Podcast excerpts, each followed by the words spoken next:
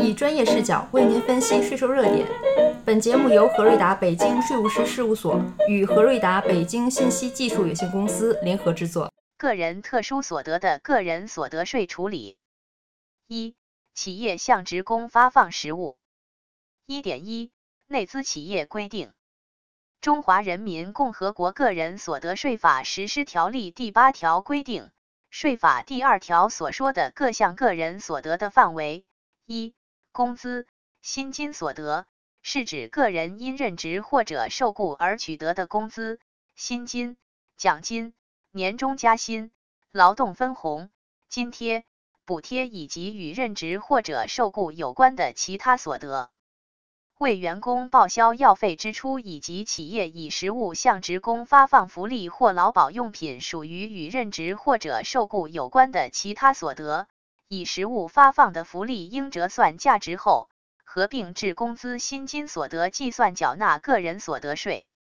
财政部、国家税务总局关于企业为个人购买房屋或其他财产征收个人所得税问题的批复（财税两千零八八十三号）规定，符合以下情形的房屋或其他财产。不论所有权人是否将财产无偿或有偿交付企业使用，其实质均为企业对个人进行了实物性质的分配，应依法计征个人所得税。一、企业出资购买房屋及其他财产，将所有权登记为投资者个人、投资者家庭成员或企业其他人员的；二、企业投资者个人。投资者家庭成员或企业其他人员向企业借款用于购买房屋及其他财产，将所有权登记为投资者、投资者家庭成员或企业其他人员，且借款年度终了后未归还借款的，对企业除个人投资者或其家庭成员之外的其他人员取得的上述所得，按照工资、薪金所得项目计征个人所得税。一点二外资企业规定，国家税务总局关于外商投资企业和外国企业以实物向雇员提供福利如何计征个人所得税问题的通知（国税发一千九百九十五一百一十五号）也明确规定，为符合一定条件的雇员购买住房、汽车等个人消费品，所购房屋产权证和车辆发票均填写雇员姓名。并商定，该雇员在企业工作达到一定年限或满足其他条件后，该住房、汽车的所有权完全归雇员个人所有。个人取得实物所得，应在取得实物的当月，按照有关凭证上注明的价格或主管税务机关核定的价格并入其工资、薪金所得征税。考虑到个人取得的前述实物价值较高。且所有权是随工作年限逐步取得的。对于个人取得前述实物福利，可按企业规定取得该财产所有权需达到的工作年限内，高于五年的，按五年计算，平均分月计入工资、薪金所得征收个人所得税。一点三，应对新冠的税收优惠。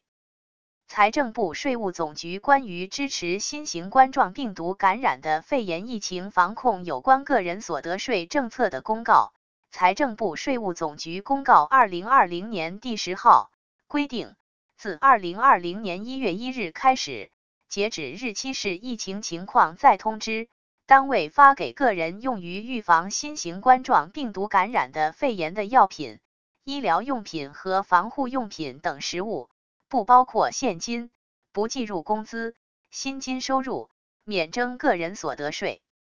根据财政部、税务总局关于支持疫情防控保供等税费政策实施期限的公告（财政部、税务总局公告二零二零年第二十八号），上述优惠政策执行至二零二零年十二月三十一日。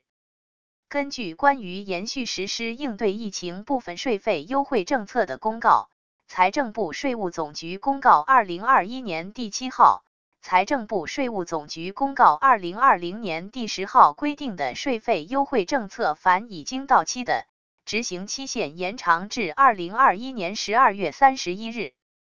二、全年一次性奖金。居民个人取得全年一次性奖金，符合国家税务总局关于调整个人取得全年一次性奖金等计算征收个人所得税方法问题的通知（国税发两千零五九号）规定的，在二零二一年十二月三十一日前不并入当年综合所得。以全年一次性奖金收入除以十二个月得到的数额，根据按月换算后的综合所得税率表，确定适用税率和速算扣除数，单独计算纳税。如果选择单独计税，汇算清缴时，原来的一次性奖金信息是不会出现在申报表中的。即如果选择单独计税，以前单独计税的一次性奖金。在汇算清缴时无需操作。三、企业以劳务费名义发放的员工所得，企业向职工除正常发放工资、薪金外，还根据职工从事本单位其他工作情况，以劳务费等名义发放所得。根据税法规定，工资、薪金所得与劳务报酬所得的主要区别在于，前者存在雇佣与被雇佣关系。后者则不存在这种关系，因此这种所得实际属于职工工资、薪金的组成部分，应与当月工资、薪金所得合并计算，缴纳个人所得税。